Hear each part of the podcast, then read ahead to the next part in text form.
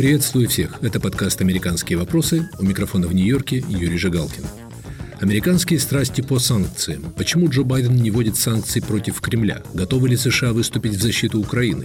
Борьба с потеплением – главный козырь Путина – Мои собеседники сегодня Стивен Бланк, военный эксперт, сотрудник Филадельфийского института внешнеполитических исследований, Эрик Ширяев, политолог из Университета имени Джорджа Мейсона в Вирджинии и Юрий Рымагаев, правозащитник, глава Центра изучения тоталитарных идеологий.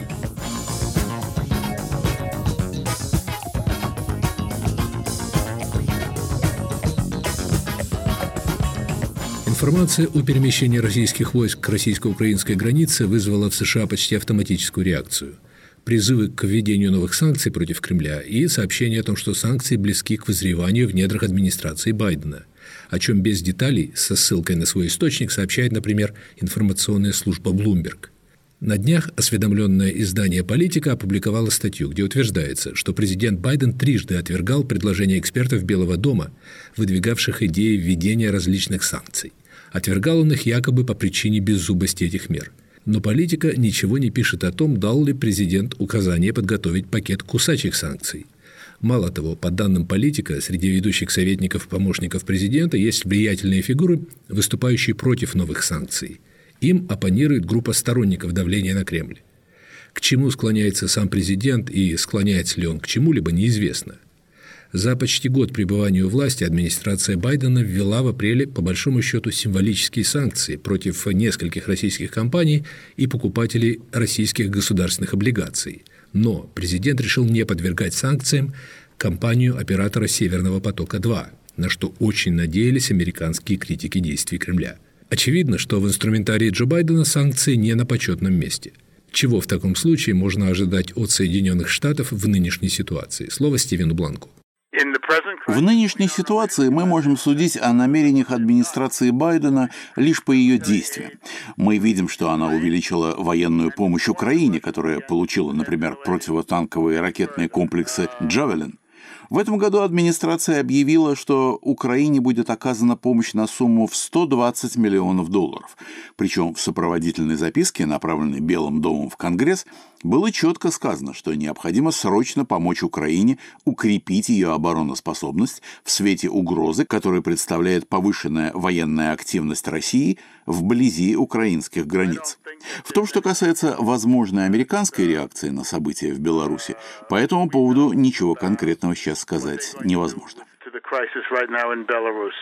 Господин Бланк, как в эту картину вписывается отказ президента Байдена ввести санкции против компании-оператора «Северного потока», о чем Джо Байдена, как известно, просил Владимир Зеленский во время их встречи в Белом доме? Администрация действительно не ввела санкции против этой компании, но что, собственно, Москва сделала в последнее время из ряда вон выходящего? Если задуматься, она не заходит дальше знакомых угроз. Мне кажется, что страхи по поводу того, что кризис на границе с Беларусью может привести к конфликту с участием государства-члена НАТО, сильно преувеличены. В действительности Евросоюз отреагировал на кризисную ситуацию достаточно эффективно. Путин, в свою очередь, продолжает гнуть свою линию. Ему хочется получить контроль над Белоруссией и Украиной и сделать это, не прибегая к оружию посредством угроз. Эти угрозы оказываются все менее эффективными, и он время от времени повышает их градус. Но по большому счету он проигрывает. Возьмите Беларусь. Ему приходится иметь дело с Лукашенко, который не хочет подчинения Путину, который в любой момент готов, грубо говоря, предать Путина на выгодных для себя условиях. В украинском случае так называемый Минский процесс мертв. У Путина нет оснований надеяться на политическое урегулирование конфликта на востоке Украины на его условиях, которое бы позволило ему иметь значительное влияние на внутренние дела Украины. Он должен понимать, что если он нападет на Украину, это приведет к полномасштабной войне, которую он не может себе позволить по разным причинам и в которой он не может одержать полную победу. В результате он действует доступными для него средствами, оказывая психологическое давление. Я не думаю, что он решится напасть на Украину, если только украинцы не попытаются вернуть Донбасс силой, что я исключаю. При этом помощь Украине возрастает, корабли НАТО находятся в Черном море, и Путин не может сделать ничего, кроме нагнетания угроз, что, впрочем, чревато опасными последствиями. В чем, по-вашему, состоит главная опасность? Дело в том, что, несмотря на отсутствие реальных шансов на победу, Кремль, который боится своей собственной тени, может увидеть в развитии ситуации вокруг Украины серьезную угрозу для себя и перейти от слов к делу. Такая возможность невелика, но она существует. Рик Ширяев, как вы оцениваете реакцию Вашингтона на ситуацию вокруг Украины? Реакция Вашингтона такая, что это очередная эскалация, которая служит роль провокации или, по крайней мере, пробы, пробы сил. Проба сил, опять-таки, следует той самой политике, которой Кремль придерживается уже почти 15 лет. Реакция Вашингтона сегодня, она э, достаточно выдержанная. Хотя кризис Беларуси, он указывает на то, что возможны какие-то эскалации, эскалации, которые могут решиться, по крайней мере, в самых мрачных прогнозах в пользу России. Мрачных прогнозы, конечно, в Вашингтоне. Что вы имеете в виду, говоря о мрачных прогнозах? Россия будет действовать э, эффективно, использует кризис Беларуси для, скажем, мягко больше, больше интеграции, сближения с Беларусью.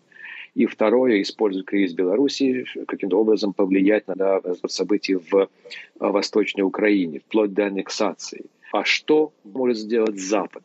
который сегодня занимается всем чем угодно, но только не безопасностью. Я думаю, что такой план каким-то образом, он, наверное, проигрывается в колуарах, проигрывается в умах российских политиков. А что будет, если мы делаем дальнейший шаг? Нам же терять-то больше нечего. По-видимому, именно в этом контексте президент Украины Зеленский несколько дней назад обратился посредством Твиттера напрямую к американским сенаторам с призывом ввести санкции против Северного потока-2. Очень необычный жест – Лидер иностранного государства просит Конгресс, по сути, заставить президента ввести санкции вопреки желанию президента. Как вы думаете, можно ожидать новых санкций в ближайшее время? Конечно, это возможно.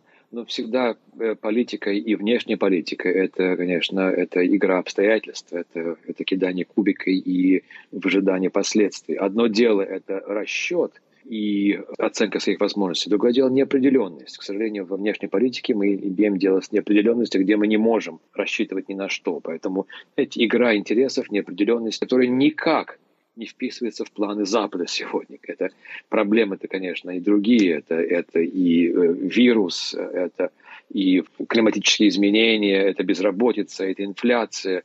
И в США промежуточные выборы уже через 11 месяцев.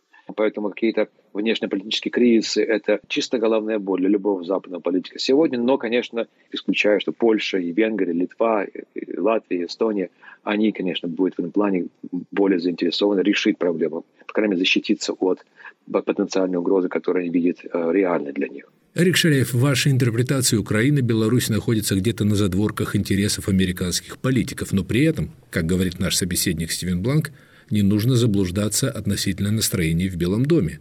Администрация, как он говорит, поддерживает Украину, в том числе оружием, увеличивается присутствие морских сил НАТО в Черном море. Позиция, по его мнению, достаточно жесткая. Более того, она достаточно жесткая, и даже более чем достаточно жесткая. И ведь те, кто сегодня пришел к рулю внешней политики э, США, это люди, которые, в принципе, можно использовать эмоциональный такой эпитет, они обиженные. Они почти, почти все вышли из администрации Обамы, которая была у власти 8 лет до прихода Трампа к власти. Они считают себя обиженными, что они старались, они открывали двери в Россию, они протягивали руку, по их мнению, но их не только не поняли, их оскорбили и их выставили за дверь. Поэтому это вот э, горечь во рту, вот, она осталась, поэтому жесткость политики, по крайней мере, в намерениях она остается. Другое дело, это всегда была историческая слабость демократов. Они могли жестко говорить, но, к сожалению, мягко стелить, в, в, в, отличие, в отличие от республиканцев. Стивен Бланк, есть ли у Запада, с вашей точки зрения, инструменты, которые способны оказать давление на Кремль? В будущем лучшими санкциями будут санкции лично против Путина и его ближайшего окружения, а не против кучки третьеразрядных функционеров. Во-вторых, было бы правильным предъявить обвинение Лукашенко в Гаагском трибунале в военных преступлениях. На мой взгляд, для этого достаточно оснований. В-третьих, нужно резко увеличить экспорт американского природного газа в Европу и заблокировать «Северный поток-2». Вот это будет сильнейшим сигналом Кремлю, что его угрозы воспринимаются серьезно и что он пострадает экономически, если он попытается прибегнуть к силе. Вы говорите о введении санкций против Владимира Путина, а президент Байден, как пишут, готов провести с ним еще одну встречу. Казалось бы, совершенно противоположный сигнал. Вполне возможно, что Кремль воспримет это как признак слабости. Целью саммита не является разрешение проблем. Байден попросту пытается установить рамки для потенциального диалога. Такой подход можно понять. Цинично говоря, это дешевый способ сыграть на эго Путина, дать ему возможность представить себя равным американскому президенту в надежде разрядить напряженность. Я лично считаю, что это неверное решение. Вы не разрешаете на саммите, скажем, проблему кибератак с территории России. Вы попросту отвечаете на эти атаки так, чтобы ваш ответ был очень ощутим для противника. Традиционной проблемой для Соединенных Штатов в отношении с Москвой является наша неспособность осознать, что с точки зрения российских правителей они находятся в состоянии постоянной войны с окружающим миром, и с этим поделать ничего нельзя. Они на войне. То, что мы сейчас наблюдаем, это один из эпизодов войны. Эрик Ширяев, разговоры о возможной новой встрече Байдена и Путина – это проявление подхода, который вы назвали «мягко стелят». Ведь, казалось бы, о чем можно говорить с Путиным после того, как он явно отмахнулся от просьб и предупреждений Байдена прекратить кибератаки, например, с российской территории. Эти просьбы были сделаны на первом саммите. Хотя две главные цели американской внешней политики сегодня. Первая – это безопасность, конечно. Второе – это вот политическая цель, это глобальное э, потепление, то есть климат. И Вашингтон может пойти на какие-то уступки ради совместных заявлений, совместных действий в области экологии. Вот это может быть действительно опасным поворотом нашей внешней политики. Кстати, считается, что у Джона Керри, который является специальным представителем президента Байдена по вопросам изменения климата, значительный вес в администрации, и он как раз выступает за примирительные жесты в отношении Кремля. В том-то и дело, что сегодня а, серьезно количество а, лидеров демократической партии, и многие из них находятся в администрации, по крайней мере, около руля власти, считают, что климат является более важной проблемой сегодня даже, чем безопасность. Я не преувеличиваю. Безопасность мы, мы поддержим ее, мы сможем ее, ее каким образом поддерживать на уровне допустимом, а вот э, изменения климатические это, это катастрофа. Поэтому мы должны сегодня переоценить возможности и направить все наши усилия на это. И разговор о том, что Байден договорился с Путиным о совместных действиях по обузданию проблем с климатом. Это будут заголовки и в CNN, и в New York Times, и в Washington Post. И это поможет, по крайней мере, каким-то образом консолидировать базу байденской, которая сейчас теряет внутри страны это будет такая приманка, такой подачкой будет э, американским демократам, членам партии и активистам, прогрессивистам, что это повлияет действительно на американскую внешнюю политику, потому что как раз появляется такой нежеланный козырь. Америка делает все возможное, чтобы предотвратить глобальную катастрофу климата. И Россия с нами, на нашей стороне, и Байден сделал все возможное, чтобы уговорить диктатора Путина э, заниматься проблемой экологии. Но все-таки ясно, что при этом остается желание защитить и поддержать Украину. Безусловно, безусловно. И это действительно желание НАТО, но, естественно, малой кровью. Как говорится, кто хочет умирать за Сербию. Идем к разговорам 1914 года. Тем не менее, кровопролитие случилось. Консенсус сегодня сложился у большинства тех, кто комментирует политику США в области Украины и России, что ситуация с вялотекущим э, конфликтом, с увеличением и с ослаблением напряженности. Это то, что мы будем видеть, будем наблюдать, будем чувствовать в ближайшее время, пока Байденская администрация находится в власти, и, может быть, даже и дальше. Мы вернемся к разговору со Стивеном Бланком, Эриком Ширяевым и Юрием Ерым Агаевым. Оставайтесь с нами. Привет, я журналист «Радио Свобода» Александр Гостев, который побывал почти в 70 странах. Там везде и всегда происходят интереснейшие события, влияющие и на нас с вами. Как именно? Об этом подкаст «Атлас мира». Я делаю его вместе с моим коллегой Ярославом Шимовым, знатоком Европы. Слушайте и подписывайтесь в агрегаторах подкастов в Apple, Google, Spotify и в других приложениях.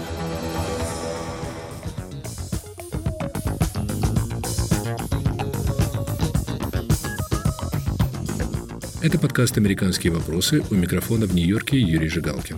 Американские страсти по санкциям. Почему Джо Байден не вводит санкции против Кремля? Мои собеседники Стивен Бланк, Эрик Ширяев и Юрий Ермогаев.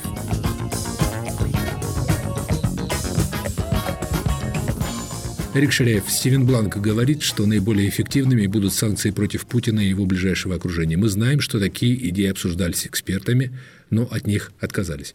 Строго говоря, трудно представить санкции против Путина, ведь Запад вынужден иметь с ним дело. Ну, Байден заявил несколько раз уже, и вот совсем недавно, там, что санкции Америки не должны идти против российского народа. Как сказал Байден, мы хотим делать точечные санкции против политиков. Вот как это получится? И получится ли это? Это вот вопрос. Заблуждение многих, кто говорят, санкции не работают. Да они работают. Просто люди не понимают, как их оценивать и каким образом, какие санкции работают. Санкции, конечно, работают. И особенно работают те, которые рассчитаны на долгий эффект. И нужны точные санкции против политиков.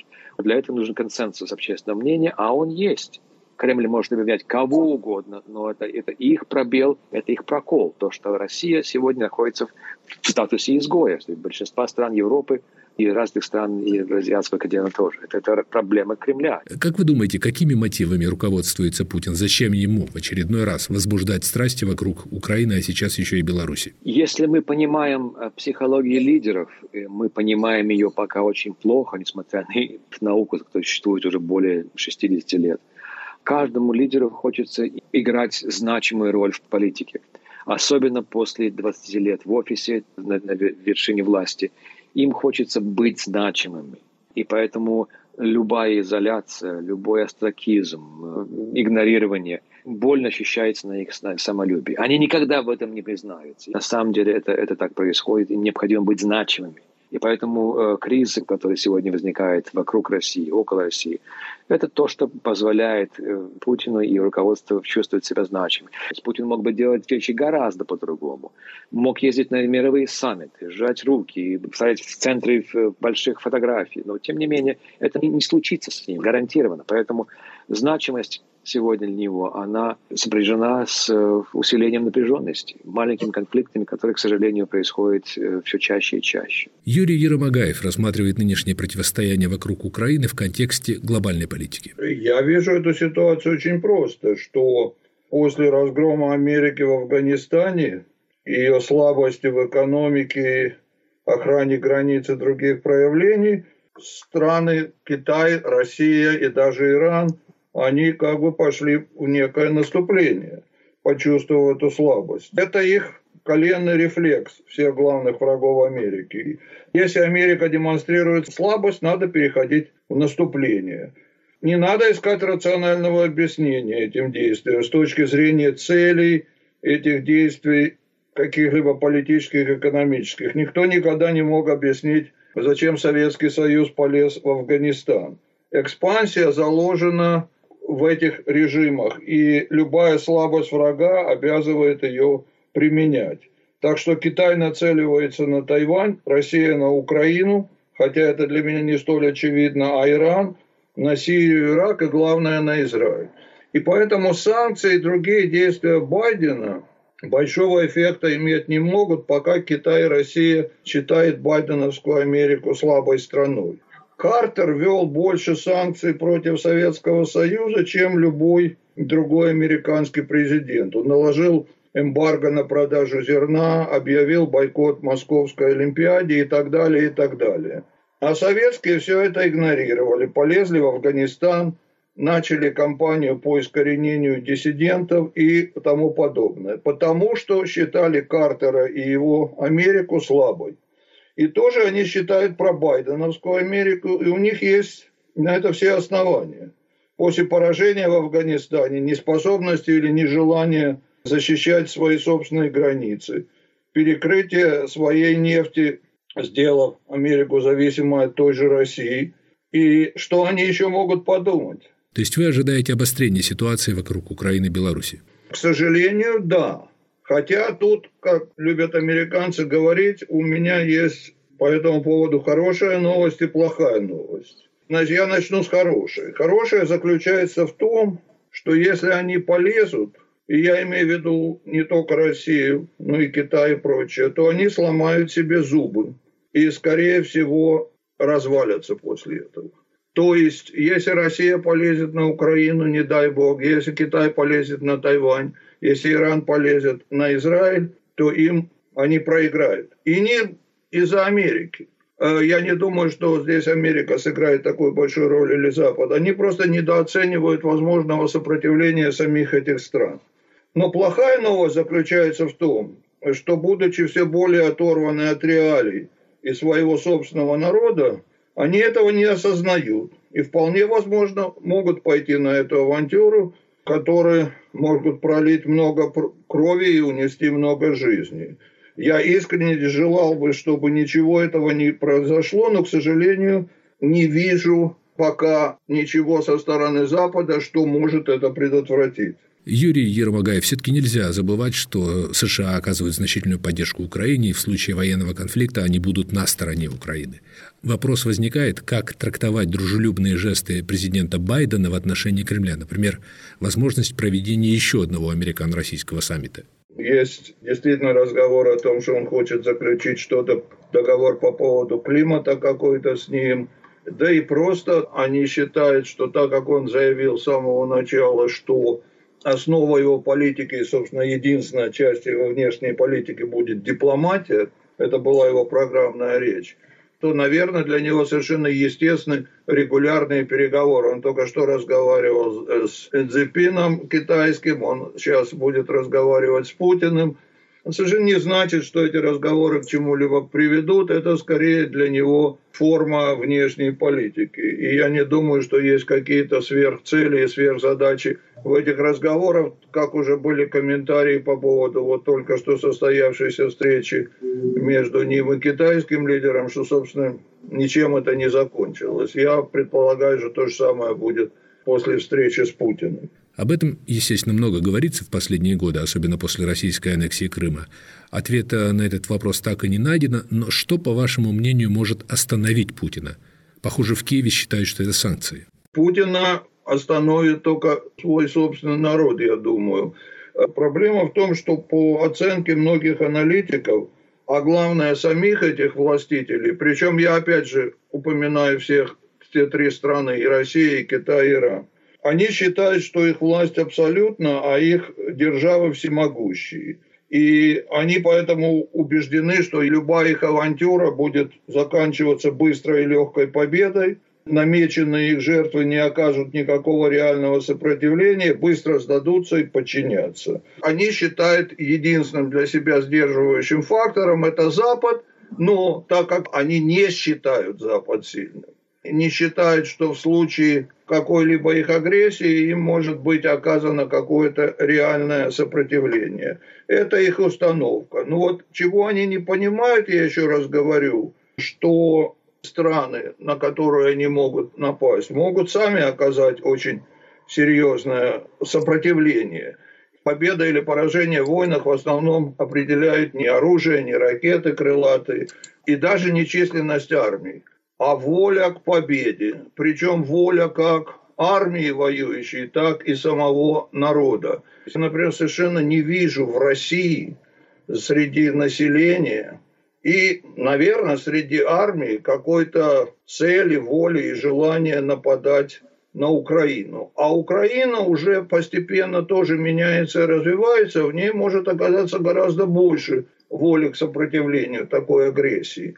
И вот это, это все довольно трудно учесть. Но это серьезные факторы, которые нельзя сбрасывать со счета. Но, к сожалению, я боюсь, что их нет в голове самих тех лидеров, самих тех людей, которые могут развязать войны.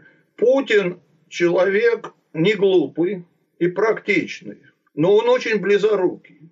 Он э, видит хорошо конкретные явления и даже может их хорошо истолковывать. Но он совершенно не видит контекста происходящего. Он не видит никогда более широкой и глубокой картины. Поэтому его конкретные оценки могут быть даже правильные, но оценить волю к сопротивлению там, той же Украины и прочее, я думаю, что он не только не способен, я думаю, что он даже не думает в этих категориях. Возможно, сильная недооценка тех непосредственных стран, на которые они могут совершить эту агрессию. Юрий Ермогаев, как вы объясняете двусмысленный подход Белого дома к санкциям как инструменту воздействия на Кремль? С одной стороны, политика пишет, что Байден за более жесткие и эффективные санкции. С другой стороны, очевидно, что он не хочет санкций взять хотя бы историю Северным потоком-2. Ну, вообще Байден не только не хочет, он снял какие-то санкции, как мы знаем. Байден не хочет обострять отношения ни с кем. Байден верит в то, что в дипломатию. У Байдена другие вообще приоритеты. Для него главная проблема – это не агрессия тоталитарных стран или России, а изменение климата. Он это все обозначил. Поэтому если там, скажем, Путин или Цзипин сделает какие-то уступки, конечно, больше на словах, чем на деле по поводу климата и пойдет на какие-то встречи и договоры, то пыл Байдена защищать Украину или Тайвань резко уменьшится. Поэтому реакция и России, и Китая, даже если эти санкции будут введены, она слабая. Понимаете, ведь санкции сами по себе разрушительного, какие бы они ни были, а я не думаю, что они будут действительно очень сильные, они разрушительного эффекта не имеют. Они скорее имеют в основном предупредительный эффект. Но если эти все страны и лидеры не верят, что за этим предупреждением что-либо реальное может последовать, то, соответственно, реакция на эти санкции будет достаточно слабой.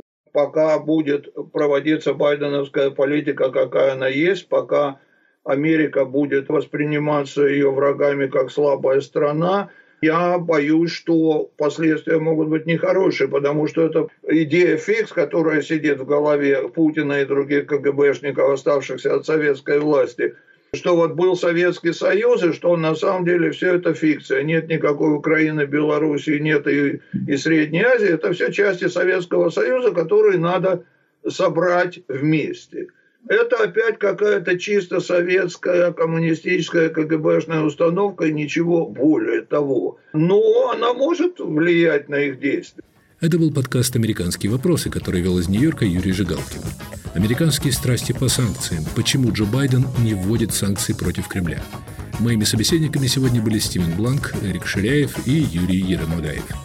Слушайте нас в эфире на сайте Радио Свобода, подписывайтесь на мой подкаст на iTunes, Google Podcasts, Яндекс.Мьюзик, пишите в социальных сетях, оставляйте свои комментарии и приветствия в аккаунтах Свободы и на всех подкаст-платформах.